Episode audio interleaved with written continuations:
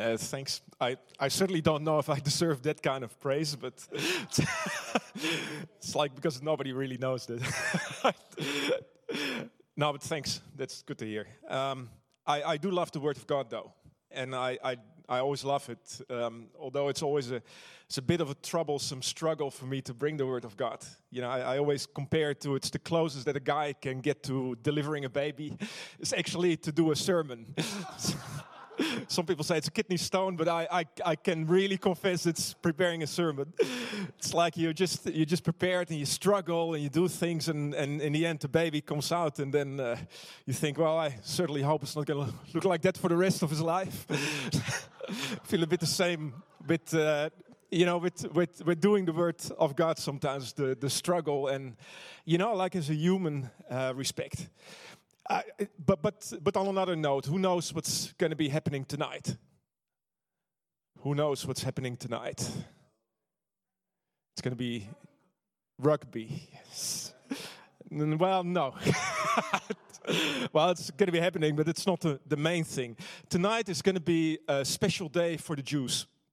And it's a thing called uh, Rosh Hashanah. Uh, does anybody know what Rosh Hashanah means?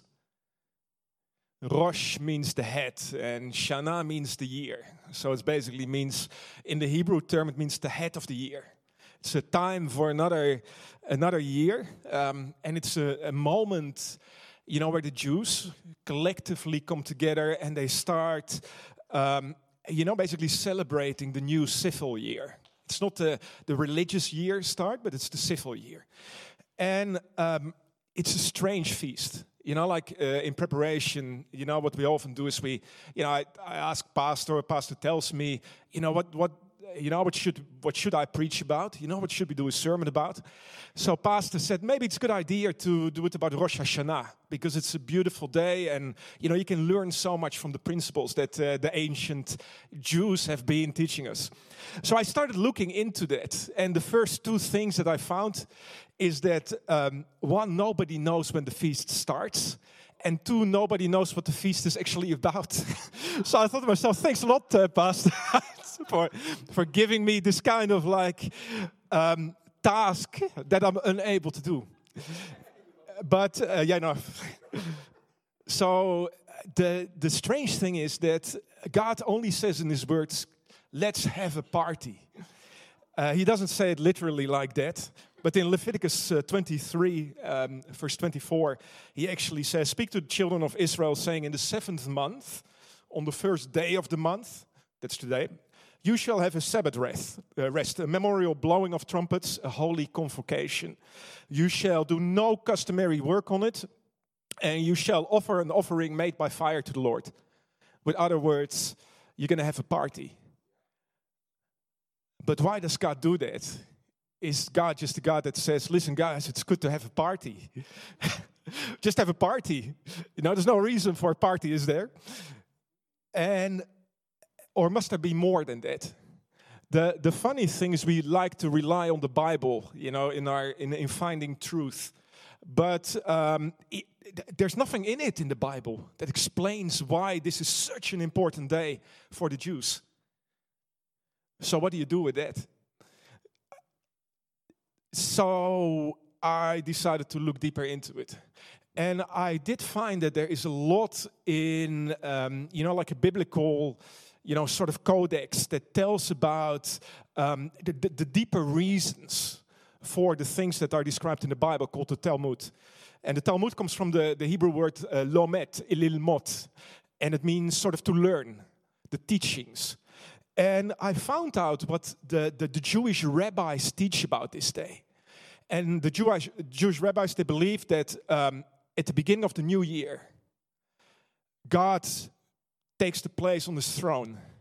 And it's not just a throne that he takes place, but it is a throne of judgment.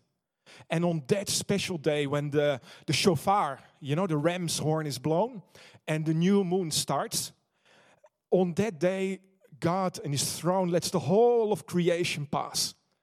And everybody you know, all of the living human beings pass before God. And God opens the books. And there's three books that are opened. I, mean, it's not in the Bible, but this is what the Jews believe, and it's um, you can take it as an, uh, you know, like in that in that respect. But the books are opened, and one book is the book of life, and one is the book of death. And when all creation passes before God, you know, the, the names are going to be inscribed in one of these books. And the, the Jewish rabbis, they teach that each year again, you need to come on that day in humility and in a very solemn kind of way to make sure that your name gets inscribed in that book year by year again. And um, it's funny because if the Jews greet each other on that special day, Rosh Hashanah, they say, um, and I'm going to read it the best I can, Ketifa v'chatima tova. Or they say, Leshana tova tikafenu v'tichatemu. And my wife is now smiling because obviously she can actually speak this language. but what it means is um, a good inscription and a good sealing. So, what does that mean? The Rosh Hashanah is basically the start, and it's a start of, um, you know, like of a, of, of, of a period of 10 days, and it's called the 10 days of awe. And that's really written in the Bible. And on the 10th day, you have uh, another holy day called Yom Kippur. And Yom Kippur is the day of atonement. It's a day, you know, where your name that is inscribed in the book of life gets sealed by God. So that's why they greet each other saying, have a good inscription and have a good sealing. We don't believe in that respect that our name, you know, needs to be sealed every year, do we? We believe that our name is sealed forever already by God. We don't have to come there. But the purpose you know, of that. Um, you know that feast is not a feast there uh, where they're gonna, uh, you know, where fireworks is gonna be set off. It's a very solemn kind of feast. And in these 10 days, you know, you see that the nation is rededicating themselves again to, you know, to God. Go on their knees before God on the 10th day, and their name is inscribed. Um, I love that. And I want to talk today very shortly about, uh, you know, the inscription and about that process. And I want to look at a, a man this morning that's called God's wimpy warrior. Who could that be? It's probably me. God's most wimpy warrior. but I'm going to talk about another wimpy warrior as well.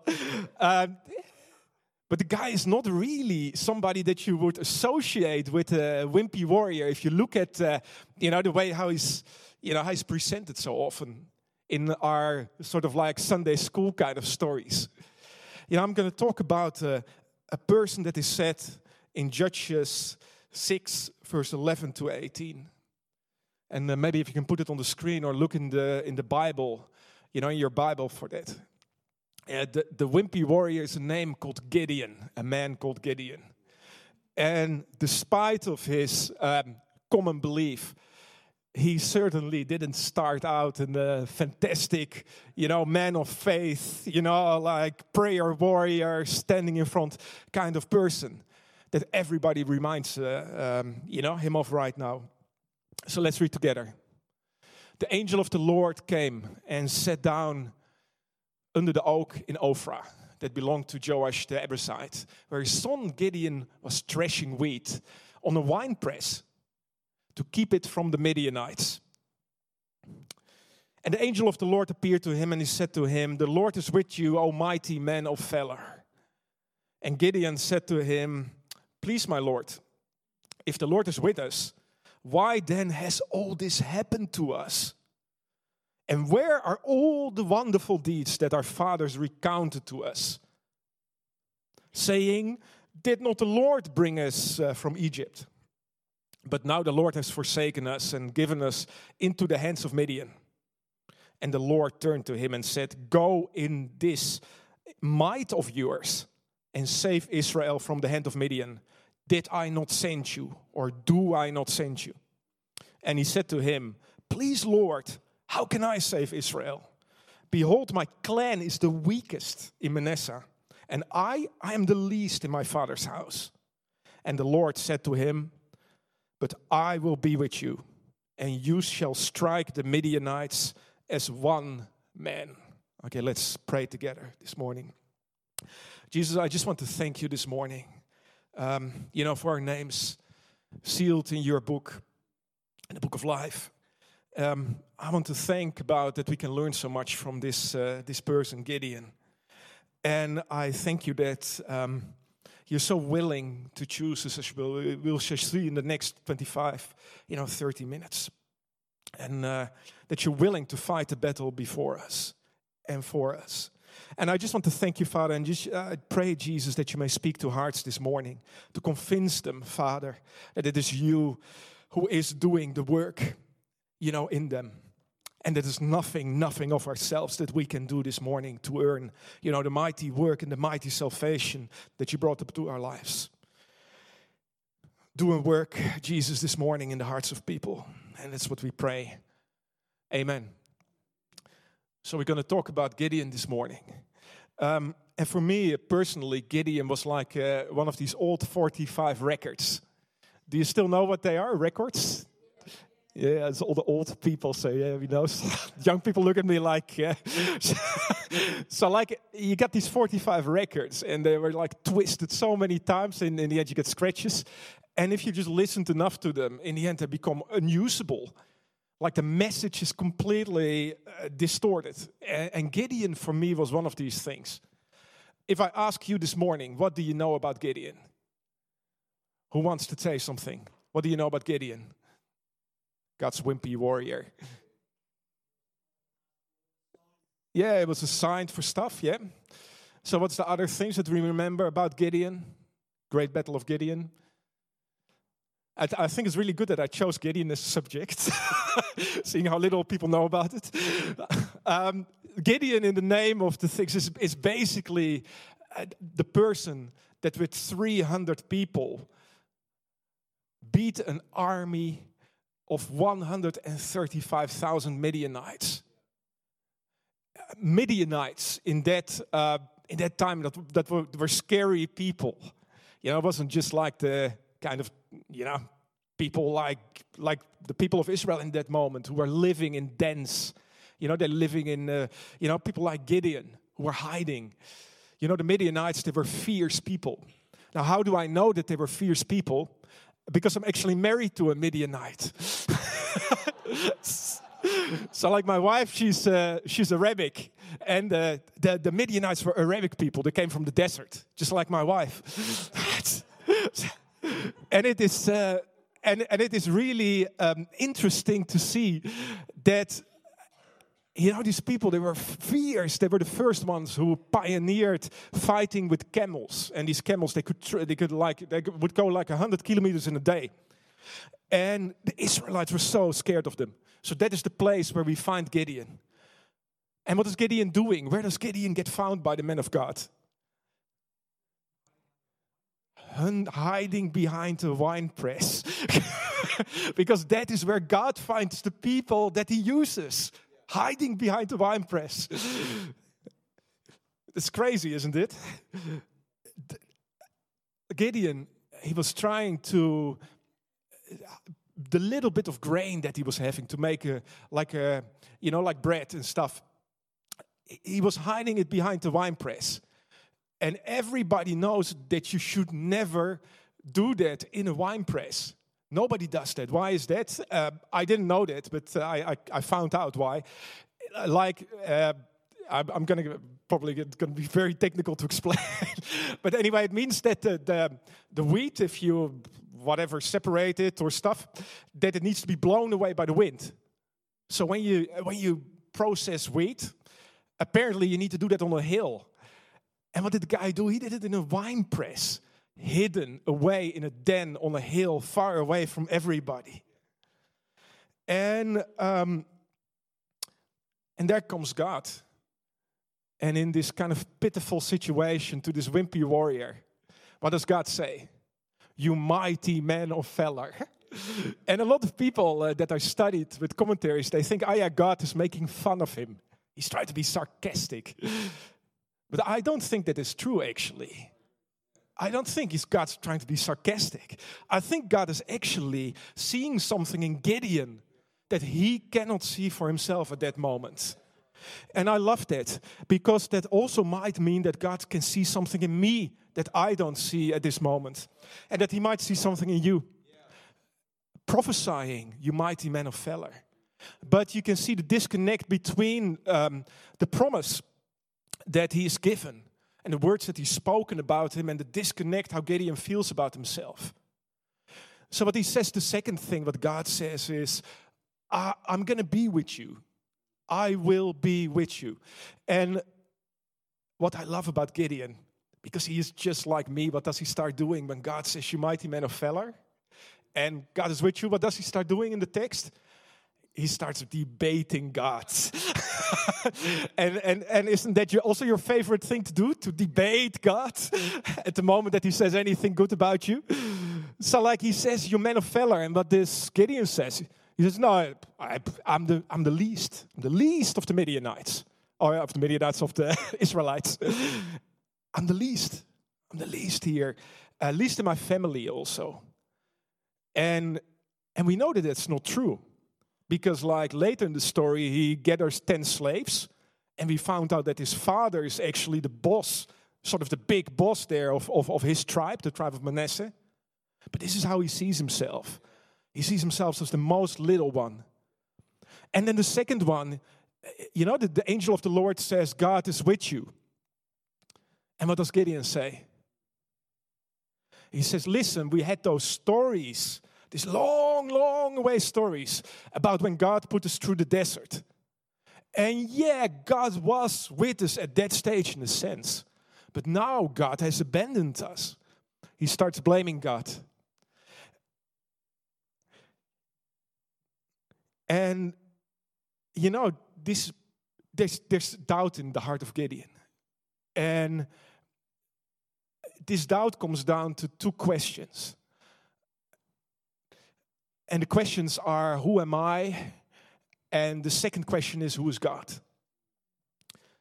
Because you won't be able to find your calling and to really see God in the way that He is until you properly can answer those two questions. And the only way you can answer those two questions is by the Word of God and by His Spirit. So Gideon, you know, is hired by God on that day. And I love the fact how God hires. You know, because if I hire, if we hire somebody for a medical center, you know, like another doctor, we don't really hire like God. so how do we hire? We first check his credentials. You know, we make sure that he doesn't have, an, uh, have a proper medical degree and not a certificate in wood carving, or maybe uh, a diploma of playing the flute. it needs to be a real doctor. And secondly, we don't just want it to be a doctor; we want it to be an eager doctor. He, he needs to be able to want to work with us together. And what do we do? We make um, we we have a compatibility matrix, and we sort of check mm, how does he relate to us. But God doesn't choose like that, and I love that. God doesn't care about these kind of things in this story. And you know, you might be sitting here this morning, and you might be having a like a criminal conviction. Like, good on you, because Moses also had a criminal conviction. and he was chosen. And he didn't only have a criminal conviction, he also had a speech impediment. So if Moses would have been in a court of law, he wouldn't have been able to defend himself because of that speech impediment. You know, they would have said like, uh, "What do you plead, Moses?" And he would have said, "I, I plead, no, no, no, no." And have said, Go away, Moses. and, and, and not only that, you know, Moses didn't only have like a criminal conviction and a speech impediment, he also was, he just was so old.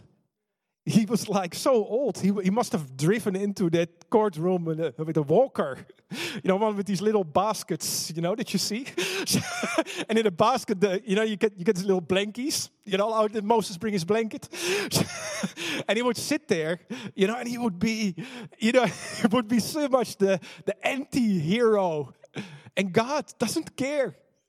Moses starts debating him just like Gideon. And God doesn't even answer. Just like with Gideon. He doesn't even answer Gideon. He doesn't even say, No, Gideon, you know, if I do, if I choose you, I really have good reason for that. So just trust me, trust me, trust me. He doesn't do that.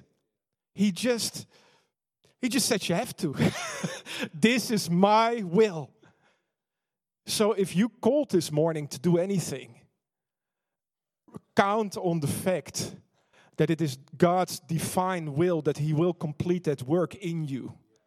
And don't try, and I'm speaking this just as much to myself as to anybody else. Please don't even try to negotiate with God about your calling. because negotiating with God about your calling, you know, is like sort of, you know, blowing or shouting in the wind. There's nothing that comes out of that. Thank you. but nevertheless, God doesn't leave it with the calling. It's not that He calls Gideon and He says, okay, sort it out for yourself. Now you're called, whatever, you know, go do my thing. Um, he doesn't leave that because He sees that struggle that Gideon has in his heart. And the struggle pertains to these two questions Mighty man of valor and um, God, I will be with you because Gideon doesn't believe both of them. So, what does he do? You know, there's such a beautiful thing in there um, that God works through him. I mean, maybe just to go back one second, you know, isn't it amazing that God always seems to be choosing the persons that are weak and humble and sometimes filled with doubts about themselves in the Bible for his work. And I, I just mentioned uh, Gideon and Moses, but I could mention like, like, like dozens of them. I could mention, you know, Isaiah, who, you know, who said, uh, "I'm a man of unclean lips." I could uh, mention Paul, you know, who basically had a, a, profession before he got saved of killing you know, other Christians, killing Christians. You know, can, can you imagine how that is? But I believe, first of all, that God is able to work because of the humility of Gideon and not so much to help the humility of Gideon. I believe there's an element of humility that Gideon doesn't see at that moment or might see as a bad thing that actually in God's eyes is a, is a huge benefit. Like, let's think about the story of Samson, where Samson wasn't being able to be used by God until his eyes were taken out, and he was sort of as a, you know, turning around his days, grinding. And then in the last moment, when his eyes were taken out, his hair started growing. Only then, in that moment of weakness, he was able to do the work of God, bring the temple down with resounding victory. God did the victory through him. And I think God in this story, if you read it further, and I, I do encourage you to read it further because I, it, I, I mean, I can't go over all of it. What we're seeing basically is, you know, that God, that he, he he's not um, how can I say it? He's not frightened by the fact that Gideon, time and time again, shows his weakness you know, we always think about conversion. You know, God is there, He speaks a word, the person is changed, and you don't have to worry anymore about anything. But, but you know, reality, life is not like that. I think in your life, after you got saved and God told you what His purpose is for you, there was still a lot of human emotions, there was still a lot of fear. There's still, you know, feelings of unworthiness to be used by Him and in His calling. And Gideon does the same. So, what does he do? He asks every time God to provide another test. you know, to provide another. He, he tests God. Um, and although it's not a good thing, God can work with that. Why can He work with that? Because it, how can I say it? Because there is this emptiness. This emptiness in Gideon's heart, this empty room, this storage space that God can move into. I mean, I, I, I love the Westminster Confession, um, where it says, What is the chief end of man? Who knows that? Who knows what's the chief end of man? Richard knows it. Um, amen. That is it. Sunday school. So, like, man's chief end is to glorify God and to enjoy Him forever. How can God be glorified? He can be glorified only if there's space enough in our hearts. There needs to be an empty space where God can glorify it. But, but if we look at our lives, we're so focused often on our identity in ourselves. And we live in a society where um, so much is about who you are, who you are in yourself. And, and, and for instance, if you look at my son, he already changed the color of his hair the last three times in the last year. and I mean, so much is about it. It's, it's, now, it's nice and blue today. it's in his blue period. but uh, now he's smiling because he doesn't mind. but it shows that in our lives we're so much focused on ourselves and our identity. But God doesn't look so much at that identity, He looks into purpose. If you are happy in your weakness, then God can use that space that is left to fulfill His purpose. And I truly believe that. I, I truly believe that. And I, I, will go later to Rosh Hashanah. Uh, I, am not going to make it too long, but that's what I, I, I mean. I really feel that is what God wants me to say. You know, the thing that you lack makes you special in God's eyes. Galatians 2, verse 20 I've been crucified with Christ. It is no longer I who live, but Christ who lives in me and he will do the purpose. You know, again, the mighty man of valor was what God prophetically showed to Gideon that he would become. And I truly believe that in this story, and I advise you to read it for yourself, that you see the emptying of Gideon. Instead of puffing Gideon up, God breaks him more and more. How does he break him? He breaks him by, you know, making it more and more difficult for him. You know, when Gideon felt that he was called, finally, he got all the men of Israel to fight together, and he had a force of about 40,000 people. But God says, I can't win a war with 40,000 people. I need to have less. I need to have less people so that I can be glorified more. And Gideon, in his nature, was quenched by God. First to 10,000 and then to 300. Do you remember? Can you imagine for Gideon how that felt? The little confidence that he had that he would fight with 40,000 was taken away by God. Instead of making more confident, God made him less confident. So that there was more space for God to be glorified. And God would be glorified to those 300. But God couldn't be glorified unless he also showed Gideon the second thing. Because he doesn't want to leave you weak. He wants to fill that space. How did he fill that space? By showing Gideon the second thing that he said to him that is, the Lord is with you. He doesn't just make you weak this morning just to leave you weak. He fills that weakness with a revelation that he will be there all the time for you. And I, I love that. You know, like what does the Westminster Confession say about God?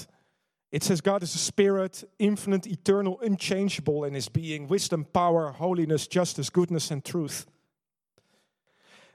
With other words, God is everything that we are not. it's, so uh, eye opening to see that. Uh, but that's a good thing because that means his identity is not dependent on our identity. His love that he wants to give to you this morning is not dependent on our actions. And we need to understand that. you know, we need to understand that God is different than us. Um, how is He different than us?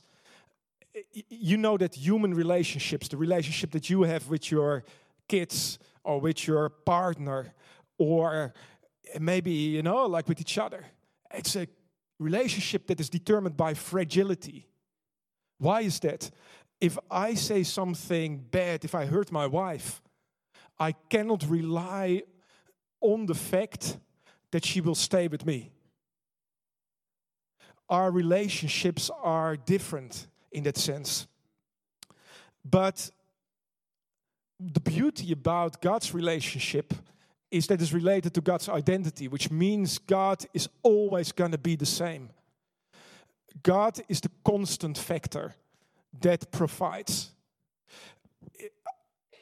For me, this was an eye opener.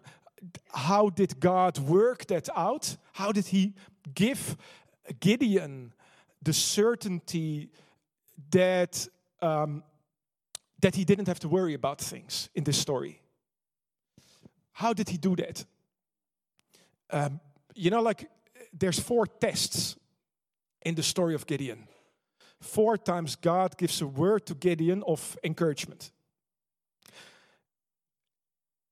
The first time when he does that is when, you know, what we read here in the text, that the offer is con- consumed by God. The second time is the, the time that the fleece is, is wet. The, second the third time is the time when the fleece is dry. And God gives all these things on Gideon's requests. Gideon says to God, God, give me a sign. He tests God. And we know that it's not right to test God. But God complies. But all these three times that Gideon asked for it, nothing happens in the life of Gideon. But it is the fourth sign that God will show him. And that is the sign that, didn't, that Gideon didn't ask for. But it's the sign that God, in his sovereignty, wanted to give to Gideon that changes everything.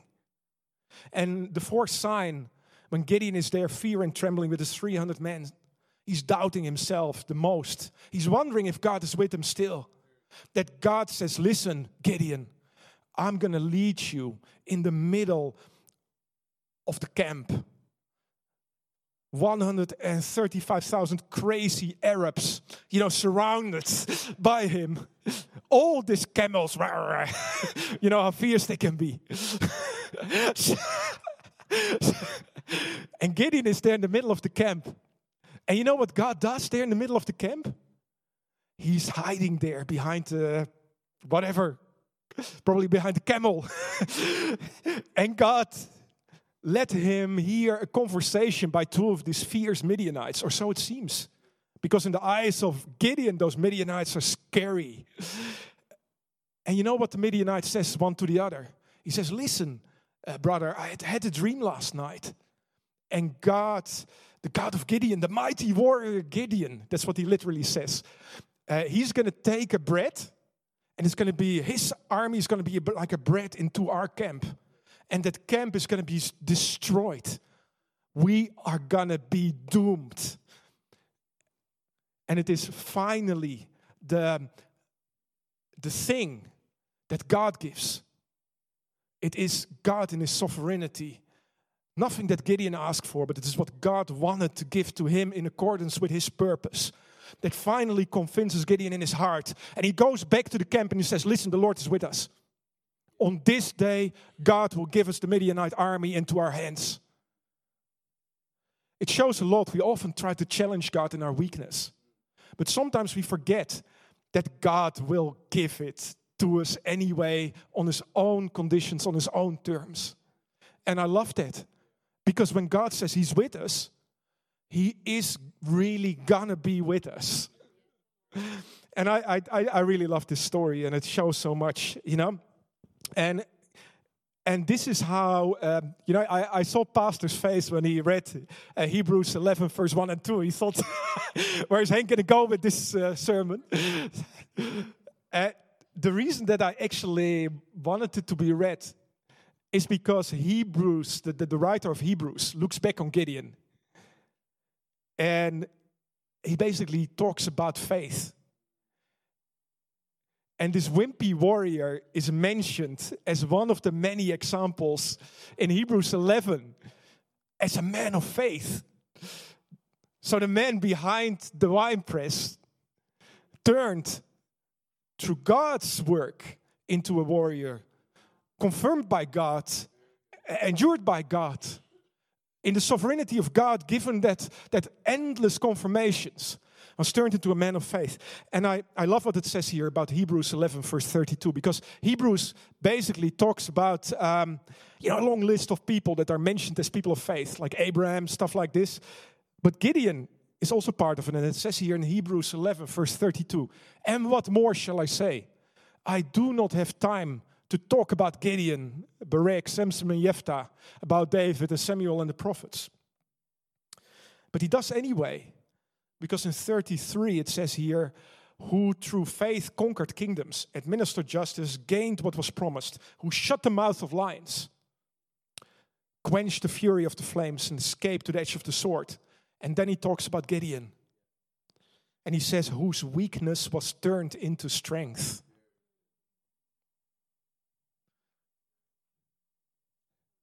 And I just find it so humbling that a man who is so much like me, you know, so much struggles I had, uh, and people who really know me, they know that I'm a doubter. yeah, I often doubt about things. It's so humbling to know that, um, you know, that, that that that doesn't matter for God. In the sense that I I doubt about myself a lot. But I can honestly say that I'm also know that God is able to do something in my life. I really know Him by the Holy Spirit. He's shown that to me. And that those doubts, you know, are so easily countered if God reshapes you. So um, I just feel you know that the Jews with the Rosh Hashanah, you know, celebration that they're gonna have tonight, they they touched on something very profound. So, you know, like you have to imagine where did the real battle take place? On the battlefield when the 300 beat the 135,000? Uh, where did God fight the battle?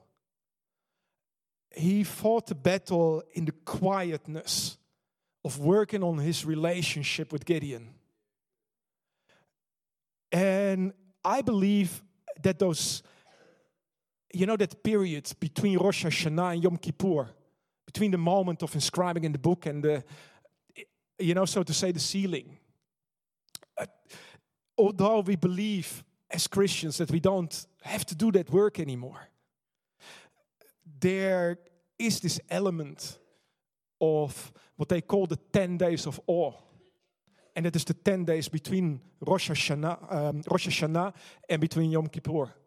And it is in those days of all people draw back, draw back to their own room, and they humble themselves. They see God. And if I read for those you know, how do they do that? How they, what's their mode of, of working? They basically do three things. They redefine the relationship with God. They rededicating the things to God which they lost. And they come with repentance to God. And I believe that, um, you know, that's where the warfare takes place. And there's this element of soul searching. I, I think for me, what I learned from this story is, um, is basically how many times in your life, in the busyness of life, do you really have that, eh, you, that you that you go back in your back room for the 10 days, the 10 days of awe, and that you sort out with God all the things that He wants to do in your life. Just how Gideon was in the quietness in the end, in the quietness of the night, brought by God into the Midian camp, how in the quietness behind the wine press, he found God's purpose. How often do we actually go back into that 10 days of awe? how often are we able to really take some time to really redefine that relationship between us and God? You know, like for me, myself, I just so often distracted. So I believe that um, wherever there's a word of God, there's also a challenge of God. And you're probably gonna feel where I'm going now. so, but I believe that God has, from time to time in the lives of people, um, a challenge. And let's, and it's, you know, it's it's better than the challenges in the world. And you can call it a Rosh Hashanah challenge. And it's a challenge where for 10 days, just like the Jews, for instance, you would sort of like draw you back into your back room and you would humble yourself in front of God.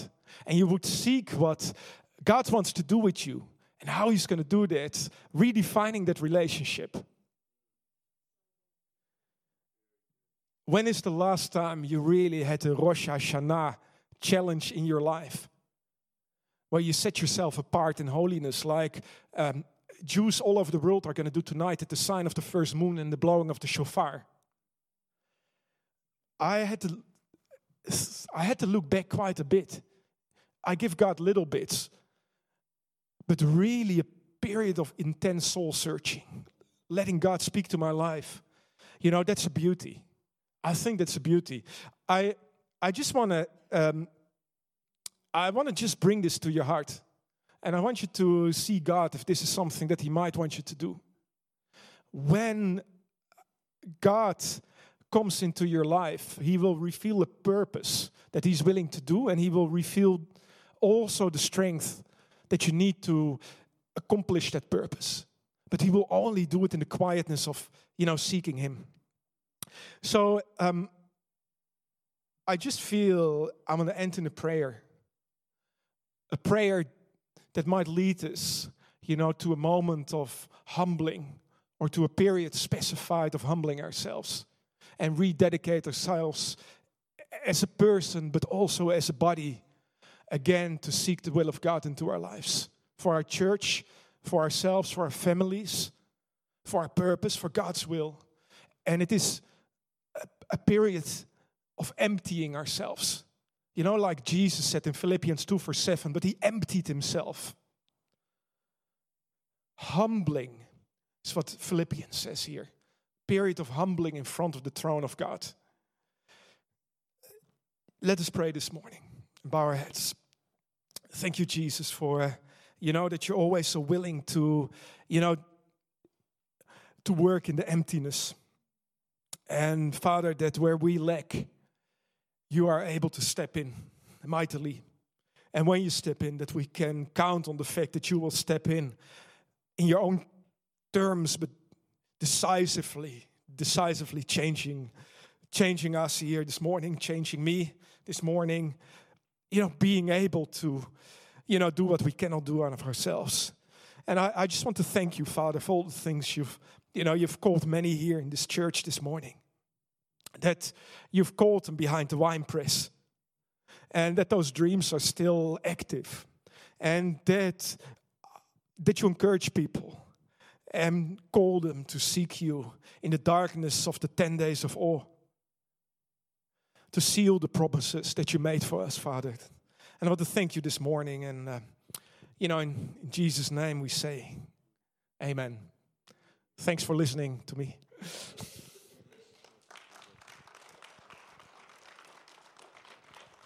Hmm.